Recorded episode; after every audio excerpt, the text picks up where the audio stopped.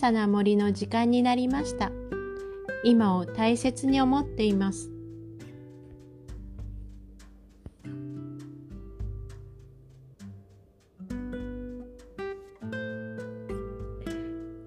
今日はパシフィックエッセンスのコースを修了したセラピストのまゆみさんのお話を伺います。まゆみさんは小さな森でフラワーエッセンスを勉強し、今も勉強中です。まゆみさん、今日はよろしくお願いします。よろしくお願いします。なんでフラワーエッセンスに興味を持ったんですか？私がフラワーエッセンスに出会ったきっかけは友人が飼い犬のためにバッチ博士のフラワーレメディーを勉強したと聞いたことなんですそうなんですかはいでもその時は何にも感じず何にも思わずにいたんですけれどもそれから数年後私の母が急に2ヶ月間入院するという出来事がありました。大変でしたね。はい。母は父と2人暮らしなので家事が全くできない父を妹と私が分担してサポートしていくということにしたんです。普段の生活にプラスして毎日仕事帰りに入院中の母の見舞いをしてその後に父のサポートをすることは思いがけずとても大変なことで日に日に回復していく母とは対照的に私たち家族はみんな気づかずに疲れ切っていったんですね。大変でしたね。はい。それでも母が退院するまではなんとか全員で乗り越えようと死になっていました。そうなんですか。はい。入院して1ヶ月くらい過ぎた頃かな。母の状態も良くなって普通に会話ができるようになってきた時にふと心身の疲れを感じた時があったんです。そうなんだ。はい。病人でもない私がなんでこんなに疲れているんだろうとか母以外みんななんで疲れた顔しているの？あれ？無理しすぎてない？って考え始めたんです。そうなんだ。はい。毎日ほとんど残業していた仕事を猛スピードでやって定時で終わらせてその後入院中の母の見舞いをしたりそしてその後父との夕飯を過ごしてあ夕飯の時間ですね、うん、夕飯の時間を過ごしてでそれが終わったら自宅に帰って自分の家の仕事をする。そんな生活を毎日していたんですね。相当忙しかったですよね。はい。だから体を休める時間が全くなかったんですよ。でもそれにさえ気づくことができなかったんです忙しすぎるとあまりそういうことがわからなくなっちゃいますもんね。はい。それにそんな私の状態を見て職場の仲間たちが心配していてくれてたことにも全く気づいてなかったんです私人間ってそうなんですよね。はい。自分一人で頑張っていたつもりだったんですよ。で私が頑張ればなんとか乗り越えられるとか勝手にいろんなことを想像していましたあ想像してた？うん言葉が違うな。勝手に思い込んでいたんです。一人で頑張ろうとしたんですね。はい。一人で頑張って一人で何とかしようって思い込んでいました。そこまで自分が大変だったんですね。それにさえ気づいてなかったんですあの大変大変って思ってなかったんですよ。でこなすことが当たり前だということだったんですよねあの時は。そうなんですね。はい。で周りの人が心配してくれてるのにそんなことにも気づかないし今私が大変だということを周りの人に言うことが恥ずかしいって勝手に思っていたんです。で同情を買うことが恥ずかしいってなんでか思っていたので必死に隠していたんです。必死すぎていろんなことが見えなくなってたんですね。そうだったんです。今思うとなんでだろうって思うんですけどね。それだけ頑張ってた証拠ですねありがとうございます。でふと気づいた時に同僚たちがいっつも私の方を見て今の状況のあ今私がどんな状況なのか今私がどんな顔をしてるのかって様子を伺ってるっていうことが分かっちゃったんですよね。でその時に寂しかったんです私。そうなんだ。はい。みんなに助けてもあ助けを求めてもらん？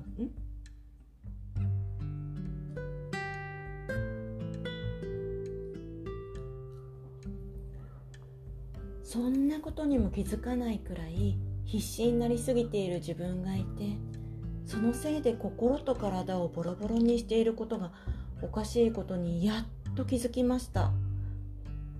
そんな時にふと友人から「そういえば前にフラワーレメディの話聞いてたよな。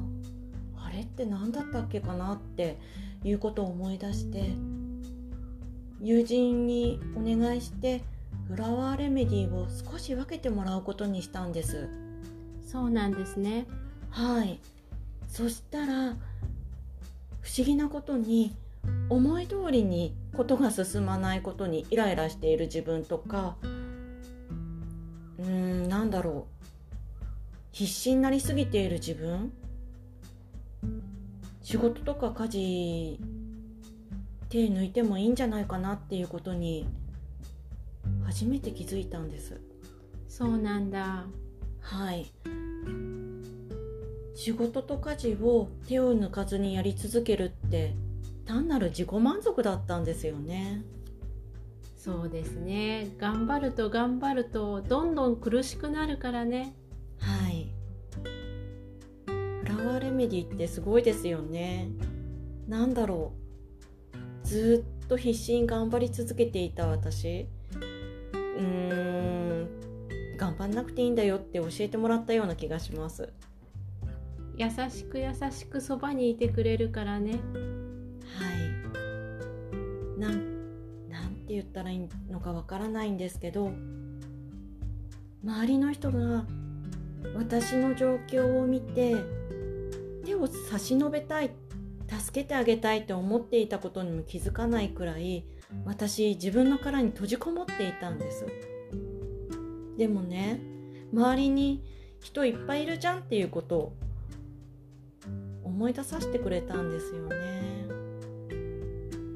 そうなんですよね。はい。周りに周りにって言ったらいいのかな。周りの人が助けてあげるよって言わなくても知らないうちに助けてもらっている。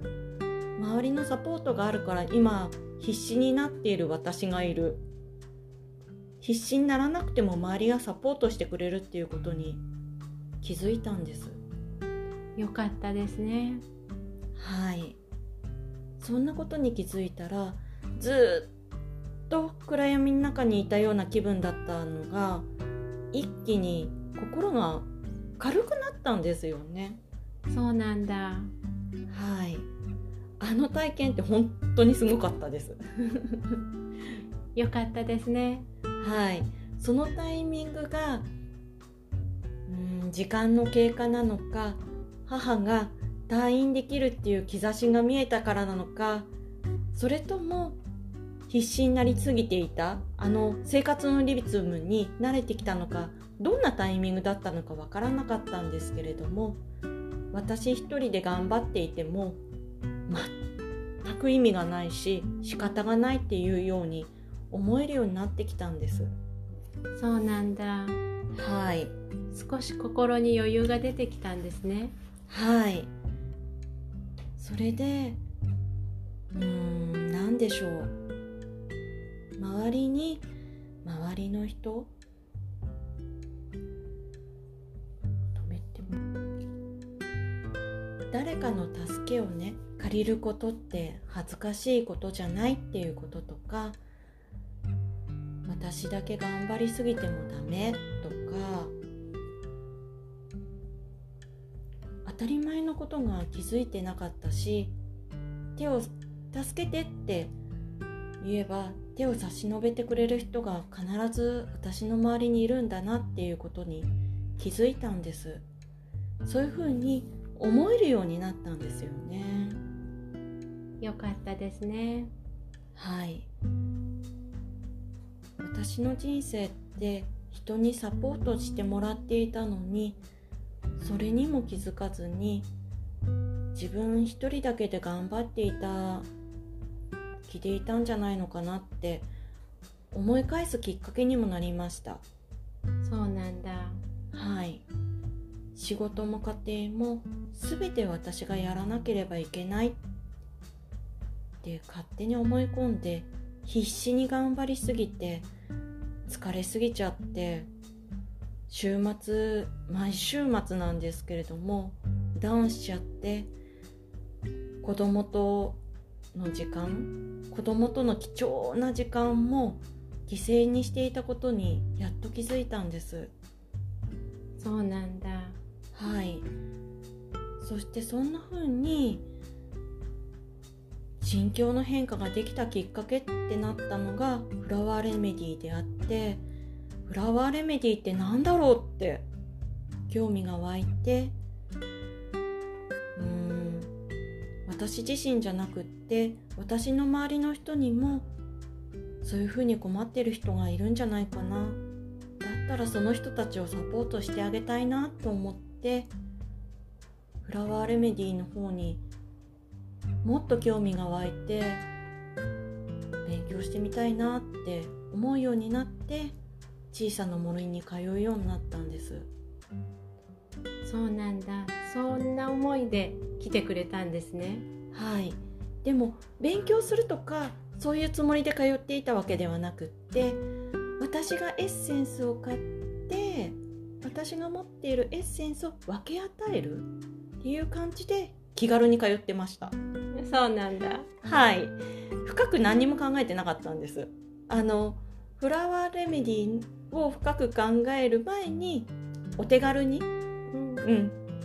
あのレスキューレメディーのグミのタイプを選んだりとか私の仕事の場の机の引き出しにいつも入れていてで落ち込んでいる同僚たちにちょっと分けるとかそんな気持ちで軽い気持ちで小さな森に通ってフラワーレメディーを買うようなそんなお気軽な買い物をしてました。そうなんですね。はい。でそんなことを続けている時にまあ続けてるって言っても1ヶ月2ヶ月くらいの話なんですけれども私だけじゃなくってそのグミを食べた同僚たちの顔も顔つきも変わっていったりとか、あと私エルムっていうエッセンスをよくえっ、と小さな森で買っていたんですけれどもそれをみんなに分けてあげたりとか1滴2滴とか分けてあげたりしてて同僚たちもだんだん仕事に集中できるようになったり落ち込んでいる気分を引きずらないようになっていったっていうその私だけじゃなくて周りの変化を見てもっともっとフラワーレメディーフラワーエッセンスってなんだろうって興味を湧いてきたんです。そうですね。その時よくエルム買ってましたもんね。はい。エルムだけにしか執着してませんでした。そうですね。はい。で何度か通ううちに妙子さんからエルムじゃなくって、えっと、エルムのことじゃなくってもしよかったらフラワーエッセンス勉強してみないかって声をかけてもらうようになったんです。で実はその声かけてもらえるタイミングよりも少し前から私フラワーエッセンス勉強したいって勝手に思っててネットでどこで勉強できるんだろうって調べていたっていうのもあったんですよね。そうなんだ。はい、ただ地元ではあの勉強できるっていうことが分からなかったもんでじゃあ県外に行って勉強するしかない。うーん時間もお金もない。じゃあどうしようかなって悩んでいた時に妙子さんから声をかけてもらったもんですごく嬉しかったんです。すぐ飛びついちゃいました。そうですね。はい。なんだかその時非常にフラワーエッセンスを勉強したいって声が聞こえてきたもんで。ありがとうございます天の助けだと思いました。でもなんだろう。バッチフラワーレメディにししか知らなかったもんで小さな森に並んでいる他のエッセンスには全く興味なかったんです私その時。でもバッチの勉強をしたいと思ってそれだけに集中させてもらって勉強しようかなって思っていたんですけれどもいろんなコースがあるって、うん、妙子さんに紹介してもらったんですよね。で私の仕事その時勤めていた仕事の関係もあって私は最後何を求めていたいんだろうって考え直すきっかけにもなったんです。そうなんだはい。そしたら、妙子さんと話してる時に、どうなりたいって聞かれたんです？よく聞くよねはい。よく聞かれます。どうなりたいって、私どうなりたいって、逆に自分で考えるようになっちゃって、それがある意味自分の課題になって、うんうん、私どうなりたいんだろうあもう少しで子育ても終わるなじゃあ自分一人の時間が持てるな。あ私の次の人生っていうわけでもないんですけど私の次の目標何したいのかなってすごく考える時間を持てるようになったんですね。それでうん心が疲れてると病気になりやすいっていうことにも気づいたし、疲れって怖いなって気づきました。そうですね。疲れっていろんなねストレスになるしはい、病気のもとになるしはい、なっちゃいますもんね。はい、本当にそうだったんですよね。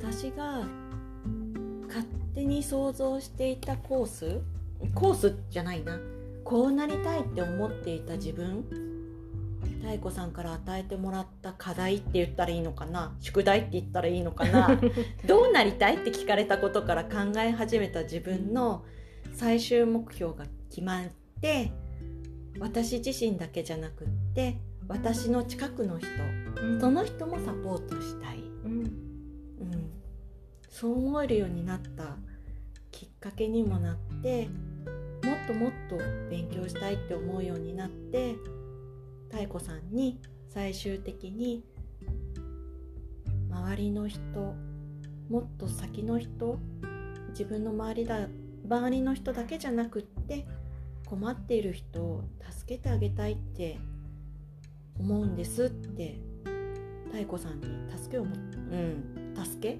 妙子さんにそそれを勉強させてほしいって言えるようになったんです。そうですよね。その時その言葉聞いたのをしっかり覚えてます。ありがとうございます。その目標忘れることもあったんですけど。ちょっと休憩も挟まったからね。はい。でもその休憩って私にとってものすごい大事な時間だったと思います。はい。私ってどうしても昔から自分を追い込んじゃうんですよね。あの必死になりすぎちゃう、うん、頑張り屋さんだからね。はい。はいって自分で言うのもおかしいんですけど。うーん。周りが見えなくなっちゃう時間もありまして。でもそれじゃいけないって、うん、気づいたんです。はい、でそういう状況の人をもっともっとサポートしていきたいなって思って、うん、フラワーエッセンスをもっともっと勉強してフラワーエッセンスという形から自分の周りの人の心に響くようなケアができるようになりたいな近づきたいなと思って勉強するきっかけになりました。よかったです。はい。ありがとうございます。ありがとうございます。